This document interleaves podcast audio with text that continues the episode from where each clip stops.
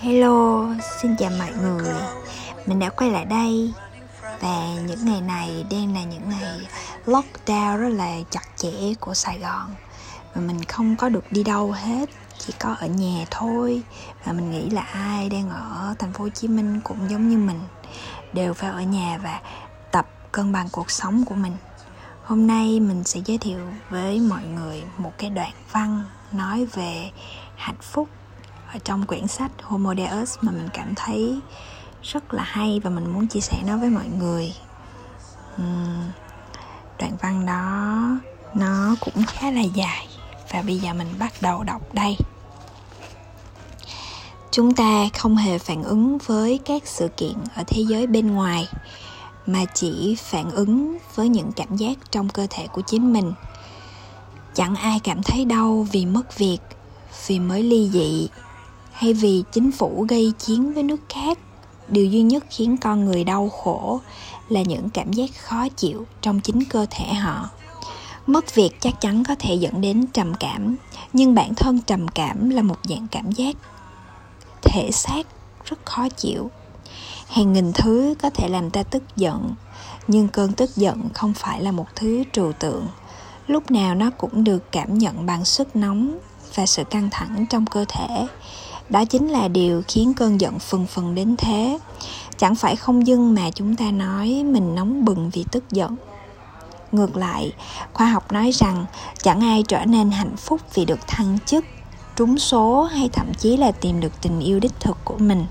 Người ta chỉ trở nên hạnh phúc bởi một thứ duy nhất, đó chính là cảm giác trong cơ thể. Thử tưởng tượng bạn là Mario Götze tiền vệ tấn công của đội tuyển bóng đá Đức trong trận chung kết World Cup năm 2014 gặp tuyển Argentina. 113 phút đã trôi qua, chưa bàn thắng nào được ghi. Chỉ còn 7 phút trước loạt sút luân lưu đáng sợ. Khoảng 75.000 cổ động viên háo hức ngồi chật sân vận động Maracanã ở Rio và hàng triệu người hồi hộp theo dõi trên khắp thế giới. Bạn còn cách cầu môn Argentina vài mét thì Andre Sogro thực hiện đường truyền tuyệt cú về phía bạn. Bạn lấy ngực đỡ bóng, quả bóng rơi đúng tầm chân. Bạn tung cú đá khi bóng vẫn còn trên không và quả bóng bay qua thủ môn của đội Argentina để rồi nằm gọn trong lưới. Vào, sân vận động vỡ tung như núi lửa phun trào, hàng vạn người gào lên như phát rồ, đồng đội lao đến ôm hôn bạn, hàng triệu cổ động viên nhà tại Berlin và Munich quỵ xuống. Nước mắt vỡ òa trước màn hình TV. bạn sướng phát điên nhưng không phải vì quả bóng trong lưới tuyển Argentina hay những cuộc ăn mừng đang diễn ra trong các beer garden kiểu Đức chật nêm. Thật ra bạn đang phản ứng với cơn bão cảm giác bên trong cơ thể mình. Từng cơn ớt ớn lạnh chạy dọc sống lưng, từng cơn sóng điện tràn khắp cơ thể và cảm giác như thể bạn đang tan thành triệu triệu quả bóng năng lượng vỡ hòa bạn không cần phải ghi được bàn thắng quyết định trong trận chung kết World Cup để cảm nhận được những cảm giác như thế. Nếu bạn được thăng chức bất ngờ ở chỗ làm và nhảy cẫng lên vì sung sướng thì bạn cũng đang phản ứng với loại cảm giác y hệt như vậy. Những phần sâu bên trong trí óc bạn chẳng biết gì về bóng đá hay các loại nghề ngỗng, chúng chỉ biết đến các cảm giác nếu bạn được thăng chức mà lý do nào đó chẳng cảm nhận được tí cảm giác khoan khoái nào cả, thì bạn sẽ cảm thấy không hài lòng. Điều ngược lại cũng đúng, nếu bạn vừa bị đuổi việc hay một trận cầu quyết định nhưng lại đang trải qua những cảm giác rất khoan khoái, có thể vì mới cắn thuốc, bạn vẫn sẽ thấy mình đang ở đỉnh cao thế giới tin xấu là những cảm giác khoan khoái nhanh chóng chìm đi và sớm hay muộn cũng sẽ biến thành cảm giác khó chịu. Ngay cả khi được bàn thắng quyết định trong trận chung kết World Cup cũng không đảm bảo mang lại hạnh phúc suốt đời. Chính ra mọi thứ từ đấy có thể sẽ chỉ đi xuống. Tương tự, nếu năm ngoái tôi được thăng tiến bất ngờ, năm nay có thể tôi vẫn giữ vị trí mới đó nhưng những cảm giác rất khoan khoái tôi trải nghiệm được khi nghe tin đó biến mất chỉ trong vài giờ. Nếu tôi muốn trải nghiệm lại những cảm giác tuyệt diệu đó, tôi phải được thăng chức một lần nữa, rồi thêm một lần nữa. Và nếu tôi không được thăng chức, tôi có thể sẽ trở nên cay đắng và tức giận hơn nhiều so với khi tôi chỉ là một con tốt khiêm tốn. Tất cả là lỗi của tiến hóa, trải qua vô số thế hệ hệ thống sinh hóa của chúng ta thích nghi để tăng khả năng tồn tại và sinh sản, chứ không phải nhắm tới hạnh phúc của chúng ta. Hệ thống sinh hóa tưởng thưởng cho những hành vi có lợi cho sinh tồn và sinh sản bằng những cảm giác khoan khoái. Nhưng đấy chỉ là các chiêu trò chào hàng phù phiếm mà thôi. Chúng ta vật vã tìm thức ăn và bạn tình để tránh các cảm giác khó chịu của cơn đói và để tận hưởng các mùi vị dễ chịu và những cơn cực khoái thăng hoa nhưng cảm giác ngon miệng và khoái cảm không kéo dài quá lâu.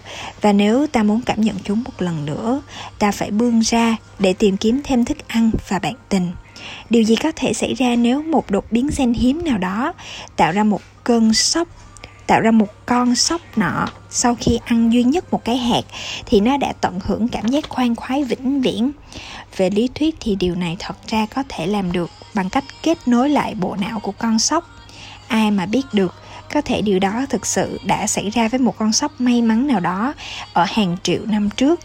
Nhưng nếu như vậy, con sóc đó đã tận hưởng một cuộc đời cực kỳ hạnh phúc và cực kỳ ngắn ngủi.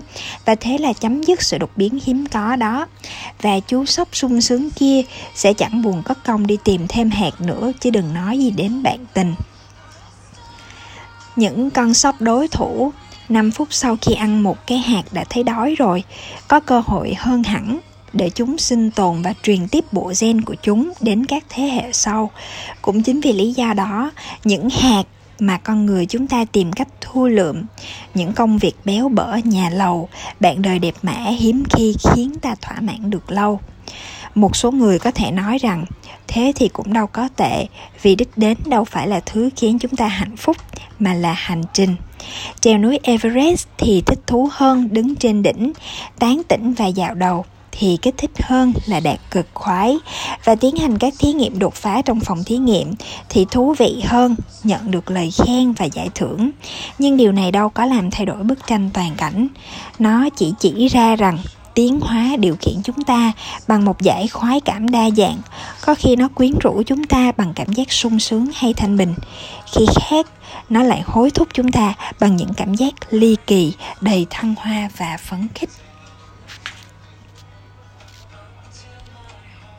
Vậy cho nên tất cả mọi thứ diễn ra trong cơ thể của chúng ta là do chính chúng ta cảm nhận và nếu như bạn đang cảm thấy mất cân bằng trong cuộc sống hay là cảm thấy mọi thứ đang diễn ra quá tồi tệ, thứ mà bạn cần thay đổi nhất đó chính là cảm xúc, cảm giác của chính mình. Mình hy vọng là tập podcast nhỏ nhỏ này có thể khiến cho bạn vui hơn và có những giây phút thư giãn thật sự. Và mình sẽ gặp bạn lại trong những podcast lần sau. 拜拜。